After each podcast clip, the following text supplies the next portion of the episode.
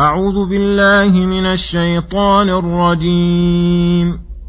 مثلهم كمثل الذي استوقد نارا فلما أضاءت ما حوله ذهب الله بنورهم ذهب الله بنورهم وتركهم في ظلمات لا يبصرون. صم بكم عمي فهم لا يرجعون. أو كصيب من السماء فيه ظلمات ورعد وبرق يجعلون أصابعهم في آذانهم من الصواعق حذر الموت والله محيط بالكافرين يكاد البرق يخطف أبصارهم كلما أضاء لهم مشوا فيه وإذا أظلم عليهم قاموا ولو شاء الله لذهب بسمعهم وأبصارهم إن الله على كل شيء قدير. يا أيها الناس اعبدوا ربكم الذي خلقكم والذين من قبلكم لعلكم تتقون. الذي جعل لكم الأرض فراشا والسماء بناء وأنزل من السماء ماء فأخرج به من الثمرات رزقا لكم فلا تجعلوا لله أندادا وأنتم تعلمون وإن كنتم في ريب مما نزلنا على عبدنا فأتوا بسورة من مثله فأتوا بسورة من مثله وادعوا شهداءكم من دون الله إن كنتم صادقين. فإن لم تفعلوا ولن تفعلوا فاتقوا النار التي وقودها الناس والحجارة أعدت للكافرين. بسم الله الرحمن الرحيم. السلام عليكم ورحمة الله وبركاته. يقول الله سبحانه مثلهم كمثل الذي كمثل الذي استوقد نارا فلما أضاءت ما حوله ذهب الله بنورهم وتركهم في ظلمات لا يبصرون. ثم ذكر مثلهم. فقال مثلهم كمثل, كمثل الذي استوقد نارا. الآيات. أي مثلهم المطابق لما كانوا عليه كمثل الذي استوقد نارا. أي كان في ظلمة عظيمة وحاجة إلى النار شديدة فاستوقدها من غيره ولم تكن عنده معدة بل هي خارجة عنه. فلما أضاءت النار ما حوله ونظر المحل الذي هو فيه وما فيه من المخاوف وأمنها وما فيه من المخاوف وأمنها وانتفع بتلك النار وقرت بها عينه وظن أنه قادر عليها فبينما هو كذلك إذ ذهب الله بنوره فزال عنه النور وذهب معه السرور وبقي في الظلمة العظيمة والنار المحرقة. فذهب ما فيها من إشراق وبقي ما فيها من إحراق فبقي في ظلمات متعددة ظلمة الليل وظلمة السحاب وظلمة المطر والظلمة الحاصلة بعد النور فكيف يكون حال هذا الموصوف؟ فكذلك هؤلاء المنافقون استوقدوا نار الإيمان من المؤمنين ولم تكن صفة لهم فاستضاءوا بها مؤقتا وانتفعوا فحقنت بذلك دماؤهم.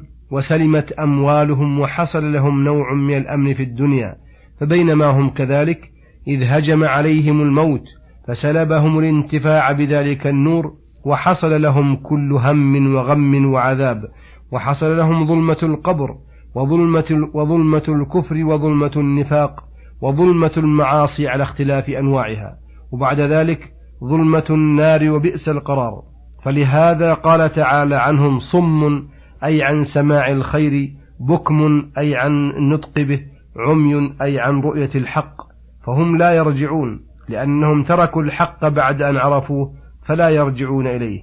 بخلاف من ترك الحق عن جهل وضلال فإنه لا يعقل وهو أقرب رجوعا منهم. ثم قال تعالى أو كصيب من السماء أي كصاحب صيب وهو المطر الذي يصوب أي ينزل بكثرة. فيه ظلمات ظلمة الليل وظلمة السحاب وظلمة وظلمات المطر. ورعد وهو الصوت الذي يسمع من السحاب وبرق وهو الضوء اللامع المشاهد من السحاب. كلما أضاء لهم البرق في تلك الظلمات مشوا فيه وإذا أظلم عليهم قاموا أي وقفوا. فهكذا حالة المنافقين. إذا سمعوا القرآن وأوامره ونواهيه ووعده ووعيده جعلوا أصابعهم في آذانهم وأعرضوا عن أمره ونهيه ووعده ووعيده فيروعهم وعيده وتزعجهم وعوده وهم يعرضون عنها غاية ما يمكنهم ويكرهونها كراهة صاحب الصيب الذي يسمع الرعد فيجعل أصابعه في أذنيه خشية الموت فهذا ربما حصلت له السلامة وأما المنافقون فأنى لهم السلامة وهو تعالى محيط بهم قدرة وعلما فلا يفوتونه ولا يعجزونه بل يحفظ عليهم أعمالهم ويجازيهم عليها أتم الجزاء. ولما كانوا مبتلين بالصمم والبكم والعمى المعنوي ومسدودة, ومسدودة عليهم طرق الإيمان قال تعالى ولو شاء الله لذهب بسمعهم وأبصارهم.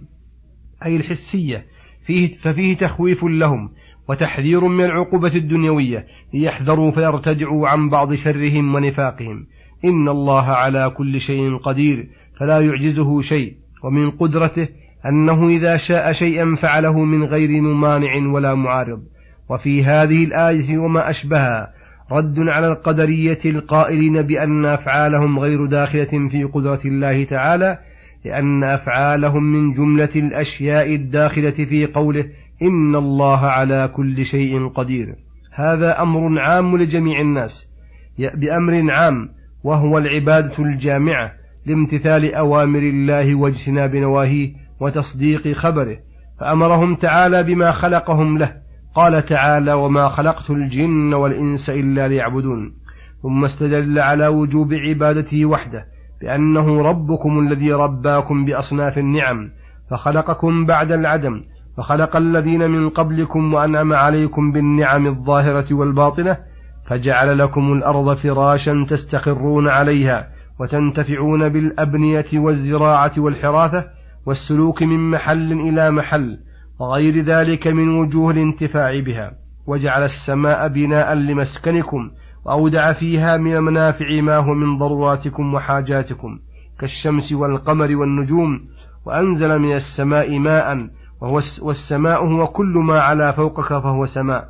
ولهذا قال المفسرون المراد بالسماء ها هنا السحاب. فأنزل منه تعالى ماء أخرج به من الثمرات كالحبوب والثمار من نخيل وفواكه وزروع وغيرها رزقا لكم به ترتزقون وتتقوتون وتعيشون وتفكهون. فلا تجعلوا لله أندادا أي أشباها ونظراء من المخلوقين فتعبدونهم كما تعبدون الله وتحبونهم كما تحبونه وهم مثلكم مخلوقون مرزوقون مدبرون لا يملكون مثقال ذرة في الأرض ولا في السماء ولا ينفعونكم ولا يضرون وأنتم تعلمون أن الله ليس له شريك ولا نظير لا في الخلق والرزق والتدبير ولا في الألوهية والكمال فكيف تعبدون معه آلهة أخرى مع علمكم بذلك؟ هذا من أعجب العجب وأسفه السفه وهذه الآية جمعت بين الأمر بعبادة الله وحده والنهي عن عبادة ما سواه وبيان الدليل الباهر على وجوب عبادته وبطلان عبادة ما سواه وهو ذكر توحيد الربوبية المتضمن انفراده بالخلق والرزق والتدبير. فإذا كان كل أحد مقرا بأنه ليس له شريك بذلك فكذلك فليكن إقرار بأن الله ليس له شريك في عبادته. وهذا أوضح دليل عقلي على وحدانية الباري تعالى وبطلان الشرك وقوله لعلكم تتقون يحتمل أن المعنى أنكم إذا عبدتم الله وحده اتقيتم بذلك سخطه وعذابه لأنكم أتيتم بالسبب الدافع ذلك. ويحتمل أن يكون المعنى أنكم إذا عبدتم الله صرتم من المتقين الموصوفين, الموصوفين بالتقوى وكلا المعنيين صحيح وهما متلازمان. فمن أتى بالعبادة كاملة كان من المتقين ومن كان من المتقين حصلت له النجاة من عذاب الله وسخطه. وهذا دليل عقلي على صدق رسول الله صلى الله عليه وسلم وصدق ما وصحة ما جاء به. فقال وإن كنتم يا معشر المعاندين الرسول الرادين دعوته الزاعمين كذبة في شك واشتباه مما نزلنا على عبدنا هل هو حق أو غيره؟ فها هنا أمر نصف فيه الفيصات بينكم وبينه وهو أنه بشر مثلكم ليس من جنس آخر وأنتم تعرفونه منذ نشأ بينكم لا يكتب ولا يقرأ فأتاكم بكتاب أخبركم أنه من عند الله فقلتم أنتم إنه تقوله وافتراه فإن كان الأمر كما تقولون فأتوا بسورة من مثله واستعينوا بمن تقدرون عليه من أعوانكم وشهدائكم فإن هذا أمر يسير عليكم خصوصا وأنتم أهل الفصاحة والخطابة والعداوة العظيمة الرسول صلى الله عليه وسلم فإن جئتم بسورة من مثله فهو كما زعمتم وإن لم تأتوا بسورة من مثله وعجزتم غاية العجز فهذا آية كبيرة ودليل واضح جلي على صدقه وصدق ما جاء به فيتعين عليكم اتباعه. واتقاء النار التي بلغت في الحرارة العظيمة والشدة أن كان وقودها أن كان وقودها الناس والحجارة ليست كنار الدنيا التي تنفذ بالحطب. تتقد بالحطب وهذه النار الموصوفة معدة ومهيئة للكافرين بالله ورسوله فاحذروا الكفر برسوله بعدما تبين لكم أنه رسول الله وهذه الآية ونحوها يسمونها آية التحدي وهو تعجيز الخلق عن أن يأتوا بمثل هذا القرآن ويعارضوه بوجه. قال تعالى قل لئن اجتمعت الإنس والجن على أن يأتوا بمثل هذا القرآن لا يأتون بمثله لا يأتون بمثله ولو كان بعضهم لبعض ظهيرا. وكيف يقدر المخلوق من تراب أن يكون كلامه ككلام رب الأرباب؟ أم كيف يقدر الفقير الناقص من جميع الوجوه أن يأتي بكلام ككلام الكامل الذي له الكمال المطلق والغنى الواسع من جميع الوجوه؟ هذا ليس في الإمكان ولا في قدرة الإنسان. وكل من له أدنى ذوق ومعرفة بأنواع الكلام إذا وزن هذا القرآن بغيره من كلام البلغاء ظهر له الفرق العظيم. وفي قوله وإن كنتم في شك إلى آخره دليل على أن الذي يرجى له الهداية من الضلالة هو الشاك الحائر الذي لم يعرف الحق من الضلالة. فهذا الذي إذا بين له الحق حري باتباعه. إن كان صادقا في طلب الحق وأما المعاند الذي يعرف الحق ويتركه فهذا لا يمكن رجوعه. لأنه ترك الحق بعدما تبين له ولم يتركه عن جهل فلا حيلة فيه. وكذلك الشاك الذي ليس بصادق في طلب الحق بل هو معرض غير مجتهد بطلبه فهذا في الغالب لا يوفق. وفي وصف الرسول بالعبودية في هذا المقام العظيم دليل على أن أعظم أوصافه صلى الله عليه وسلم قيامه بالعبودية التي لا يلحقه فيها أحد من الأولين والآخرين. كما وصفه بالعبودية في مقام إسراء فقال سبحان الذي أسرى بعبده ليلا. وفي مقام تنزيل القرآن عليه فقال تبارك الذي نزل الفرقان على عبده ليكون للعالمين نذيرا. وفي قوله عدة الكافرين ونحوها من الآيات دليل لمذهب أهل السنة والجماعة أن الجنة والنار مخلوقتان خلافا للمعتزلة. وفيها أيضا أن الموحدين وإن ارتكبوا بعض الكبائر لا يخلدون في النار. لأنه قال أعدت الكافرين فلو كان عصاة موحدين يخلدون فيها لم تكن معدة للكافرين وحدهم خلافا للخوارج والمعتزلة. وفيها دلالة على أن العذاب مستحق بأسبابه وهو الكفر وأنواع المعاصي على اختلافها وصلى الله وسلم على نبينا محمد وعلى آله وصحبه أجمعين. إلى الحلقة القادمة غدا إن شاء الله. والسلام عليكم ورحمة الله وبركاته.